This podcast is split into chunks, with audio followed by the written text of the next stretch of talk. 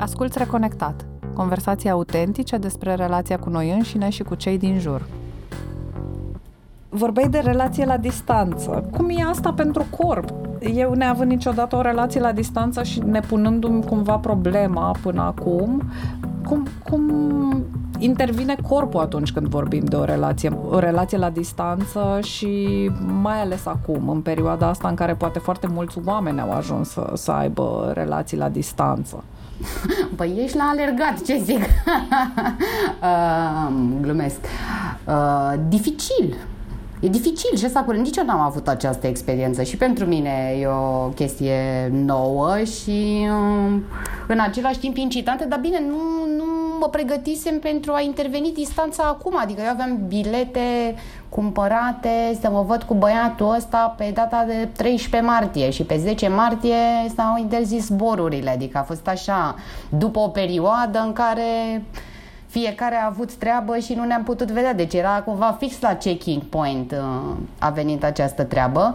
Și aici mă refer, da, inclusiv la experiența corporală, la hormoni și că te setezi psihic. Adică cred că o relație la distanță are foarte mult de a face cu setarea unor așteptări realiste. Știi că peste un timp pe care îl cunosc ambii parteneri, urmează să se întâmple această întâlnire, conectare și fizică, nu numai uh, virtuală sau comunicațională.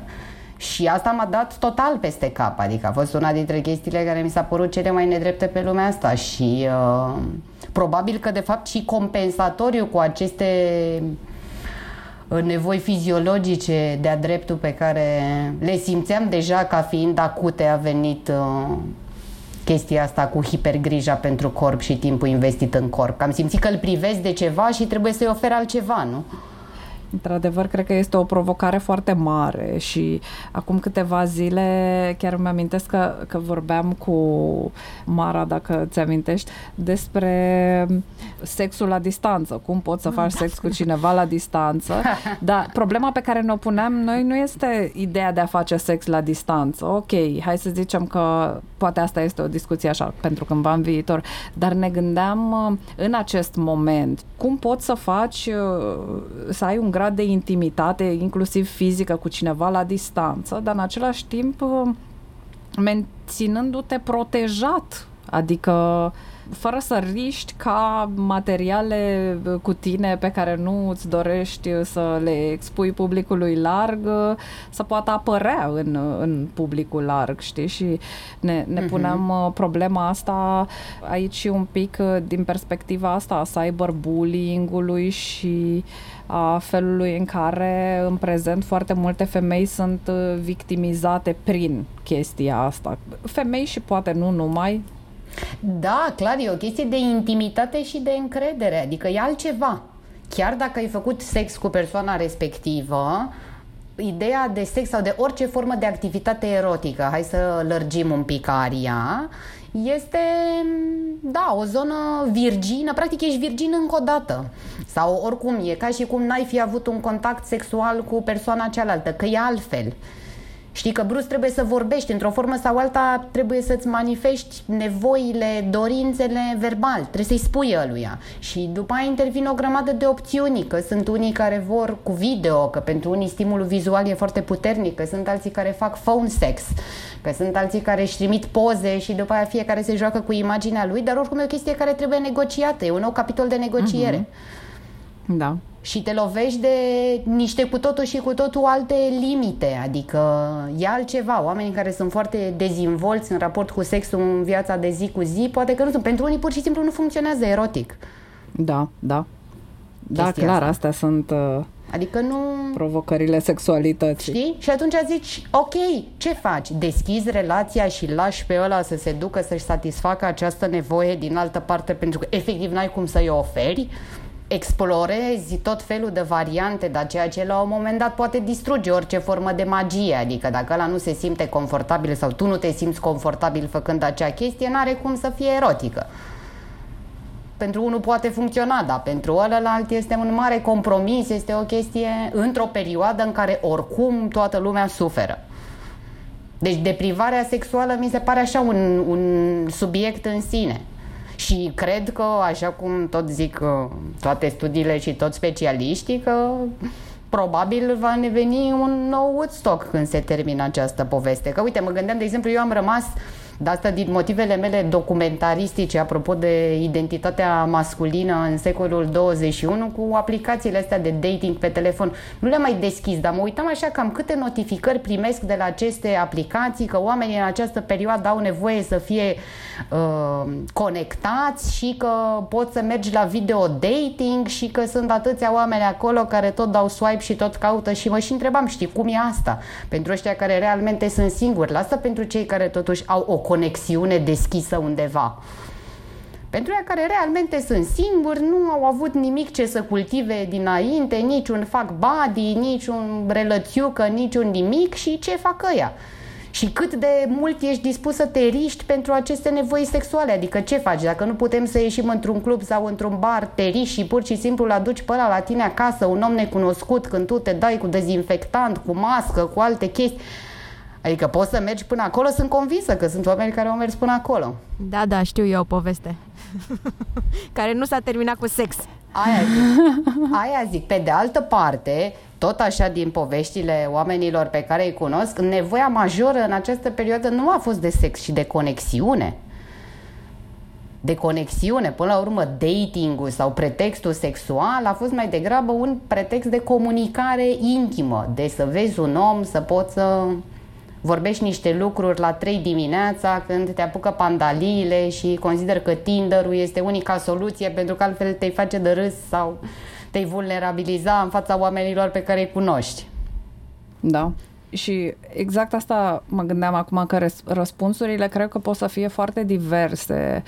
Uh, și aici mă gândesc la ce spune și Esther Perel uh, câteodată că știi un uh, impact din asta cu moartea, cu boala, cu ideea asta de cât de uh, temporară este șederea noastră aici, pe mulți îi poate arunca uh, către maximizare, către descoperire, către erotic, pe când pe alții poate face să reacționeze din potrivă, să se, să se închidă, să meargă către zona lor de confort, să își ridice niște ziduri și să, să aibă un coping la, la capătul opus al spectrului, așa zice. Da, așa este. Și ne ducem și mai departe la zona de self-pleasure. Adică pe lângă ce oferi partenerului, noi cel puțin aici în România, cel puțin femeile au o cultură destul de redusă a self-pleasure-ului. Noi încă suntem la punctul în care sunt multe femei care nu conștientizează că actul sexual este și despre plăcerea lor. Da. Da, clar. Și că actul sexual nu trebuie să se întâmple neapărat cu un partener. Absolut. Și că există și această sexualitate a noastră cu noi înșine, exact. care, apropo de femeile din România, cred că este într-o foarte mare zonă de tabu și am început să vorbim foarte mult în ultimii ani de lipsa de educație sexuală, de nevoia pentru educație sexuală. Am văzut chiar de curând, în timpul acestei pandemii, niște uh, discuții pe această temă și pe nevoia ca această educație să înceapă a fi făcută copiilor uh, foarte timpuriu lucru care este cumva documentat științific deja avea efecte pozitive, dar uh, impactul mult mai mare al lipsei de educație sexuală, noi, noi îl vedem pe, pe tot ceea ce înseamnă sexualitate în cuplu la vârsta adultă. Dar până ajungem acolo, cred că e un impact foarte, foarte mare de care nu vorbim încă sau încă suficient pe sexualitatea noastră cu noi înșine și pe faptul că uh, plăcerea este un lucru necesar în viață și că avem dreptul la plăcere noi cu noi înșine și putem să ne o procurăm singur, nu trebuie să depindem permanent de terțe persoane.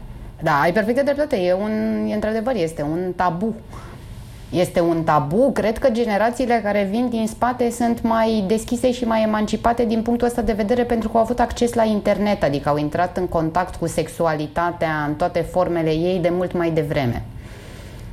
Și uh, atunci, da, au descoperit niște lucruri pe care generația noastră le arată. Totuși, la noi internetul a apărut destul de târziu și controlat Adică era o chestie pe care o aveau părinții noștri și noi aveam acces din când în când. Adică eu n-aș fi știut să caut pe internet lucrurile alea. Nu aveam concept. Efectiv, nu aveam concept că ele există. Că ele există undeva online, că ele există în viață. N-aș fi știut ce să întreb. Efectiv, nu aș fi știut ce să întreb. Și discuțiile cu colegii, prietenii erau foarte limitate pentru că și ei aveau la fel de puțină experiență. După aia, explozia pornografiei online și a tuturor site-urilor care îți explică orice pe lumea asta, care te face să înțelegi că mai există cel puțin încă o altă persoană care și-a pus orice întrebare pe care ți-o pui tu.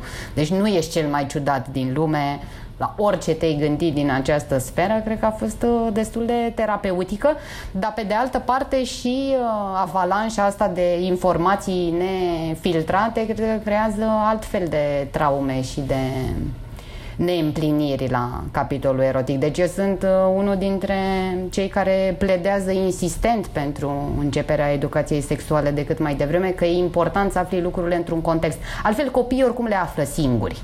Adică asta este o iluzie că putem cenzura Clar, clar, iată cum le-am aflat toți, numai că le află într-un mod distorsionat și ajung să trăiască uh, până la vârste foarte înaintate, unii poate până la sfârșitul vieților lor, nu?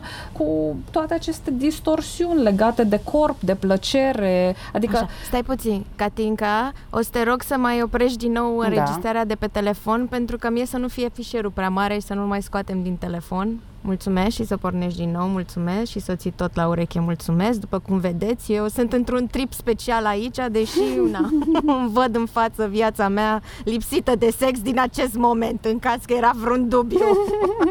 De foarte multă vreme nici nu vă spun decât că mi este rușine. Așa, mulțumesc. Gata, am repornit. păi ce să zic, Mara, nici eu nu stau mult mai bine, dat fiind uh, distanța, pandemia și toate astea adunate, să nu-ți imaginezi că... Acum, mă simt obligată să spun și eu ceva despre chestia asta din perspectiva persoanei femeii care se află într-un cuplu, uh, să nu credeți în mod distorsionat că pentru noi lucrurile sunt foarte, foarte, foarte diferite. Okay. Okay. Adică oricât ar fi uh, crescut uh, gradul de înțelegere și de empatie și de comunicare și de conexiune, uh, iată, el nu aduce neapărat după sine, cel puțin nu în această perioadă a pandemiei și o explozie a sexualității în toate cazurile. Deci, ce să vă zic, ne, ne fiind o chestie pe care o spun, cum să zic eu, cu rușine sau cu vreun, nu știu, regret aparte, nu, nu mi se pare neapărat ceva negativ, adică inclusiv ideea asta, știi, pe, pe care am învățat-o tot învățând despre sex dintr-o perspectivă așa semi-academică, academică și personală în același timp, a fost chestia asta că un adult uh, sănătos din punct de vedere sexual nu se definește prin faptul că este sau nu într-o relație sau prin faptul că nu-și definește valoarea, mă refer, uh, prin cât sex face, când a făcut ultima oară sex cu un partener uh, sau cu sine însuși sau uh, alte lucruri de genul ăsta. Adică putem să trăim vieți pline împlinite și să fim ok cu asta și atunci când nu sunt toate palierele bifate. Cred că venim și din uh, ideea asta și din cultura asta așa ușor perfecționistă și cred că pe parcursul copilăriei și adolescenței mai ales noastre, sfârșit de ani 90, 2000, nu? Despre asta vorbim. Uh, ni s-a vândut foarte mult ideea asta că da, știam dinainte că sexul e ceva tabu, murdar, bla bla bla, dar venea bă, media și în principal serialele americane veneau să ne arate că totuși sexul este ceva absolut necesar, fără de care nu poți trăi sau dacă nu ai făcut sex de mult timp, you're a freak și că trebuie neapărat să faci mult sex și dacă se poate să ai și mulți parteneri pe parcursul vieții tale, astfel încât eu m-am trezit la vârsta de 20 și ceva ceva de ani uh, gândindu-mă că na, eu în Merlow's Place am văzut că oamenii își o trăgeau cu trei persoane pe săptămână și eu sunt profund defectă că na, am avut un singur partener până la vârsta de 26 de ani, 25 mă simțeam mega dubioasă și defectă, știi? Și cumva vin foarte mulți oameni care vorbesc despre o sexualitate sănătoasă și o relație bună și uh, mai ales așa plină de compasiune a noastră cu noi înșine, care vorbesc despre chestia asta, despre faptul că nu numerele ar trebui să ne definească, nu câți parteneri am avut, cât de mult sex am făcut, când am făcut ultima oară sex. Și de aici am ajuns eu cumva la ideea pe care eu spuneam prietenei noastre, Alexandra, uh, că băi, dacă uh, felul în care privești tu sexualitatea ta poate fi uh, pus într-un Excel, atunci we're doing something wrong, adică n-ar trebui să fie despre asta, ar trebui să fie eminamente despre plăcere. Despre plăcere, despre conectare, despre, nu despre niște numere, niște cifre, știi, apropo și de felul în care ne privim corpul n-ar trebui să-mi iubesc mai mult sau mai puțin corpul pentru că are mai multe sau mai puține kilograme sau centimetri sau ci pur și simplu să-l iubesc, fiindcă, iată, mă ține în viață, face atâtea lucruri și așa mai departe. Da, așa este. Da, într-adevăr, suntem uh, sclavii acestei uh, culturi americanizate a sexului ca bun de consum. Adică și pe mine m-au complexat aceste lucruri um, și m-am vine să zic în tinerețe, dar nu e neapărat așa, pe termen destul de lung. Nici eu n-am avut uh, extrem de mulți uh, parteneri, am avut relații destul de stabile și am tot fantezat la această perioadă de super emancipare, dacă vrei, sexuală, când voi trăi și eu aceste lucruri și mi-a luat destul de mult, adică după finalul acelei relații lungi care mi-a definit, uh, habar n-am, prima parte de viață, mi-am dat seama despre mine că nu sunt, eu nu sunt acea tipologie. Nu e vorba că n-am avut acces la acele lucruri, e vorba că pur și simplu nu sunt acea persoană care să obțină plăcere sau satisfacție sau să aibă disponibil. E o formă de a mă agresa.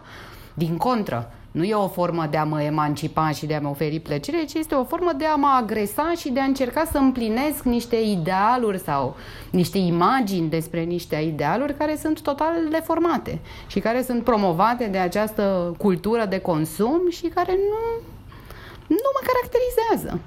Da, mi-a luat 30 și ceva de ani să mă prind de această chestie. Era o frustrare care rula în spatele vieții mele sau activităților uh, de cuplu, că dacă ratezi ceva, dacă cum de eu, uite, asta e o experiență pe care n-am avut-o, multipli parteneri, mult sex, foarte variat, uh, foarte liber, fără responsabilități și fără asumare. Acum pot să stau foarte liniște să zic, domnule, nu, chiar nu mi-ar trebui așa ceva. Chiar pe mine personal nu m-ar face fericită. Nu judec pe cei care au aceste nevoi, dar nu este pentru mine. Atât de simplu.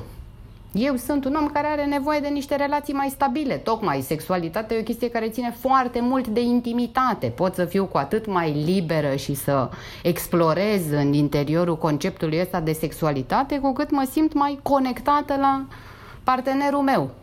Acolo se întâmplă marile revoluție și marile descoperiri. Dar, repet, a fost o revelație mm, ajunsă foarte târziu la mine și la chestia asta a contribuit foarte mult terapia, care mi-a demitizat exact ce zici tu, ce înseamnă o viață sexuală sănătoasă și să nu mai gândesc în termen de statistici și că astea sunt traumele revistelor Bravo.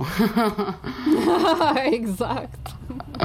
Știi? Și a tuturor Cosmopolitan și whatever, unde făceai teste și adunai niște puncte și îți zicea exact cine ești, ce ai nevoie, cât trebuie să faci, ce trebuie să faci ca să faci un bărbat fericit și așa mai departe. Și aceste prejudecăți și preconcepte pe mine personal m-au parazitat foarte mult timp. Exact așa cum, ca să răspund din explorarea mea personală și profesională legată de bărbați și raportul lor inclusiv cu sexualitatea, mulți dintre ei au Adică pentru mulți dintre ei sexul este ceea ce au văzut ei în filmele porno. Și cred că dacă prestează aceste numere așa cum au văzut ei, implicit îi produc plăcere partenerei. și au niște șocuri din astea colosale pe care ei le iau în orgoliu și le consideră emasculatoare în momentul în care o parteneră le zice, dar mie asta nu-mi place. Uh-huh. Da, da.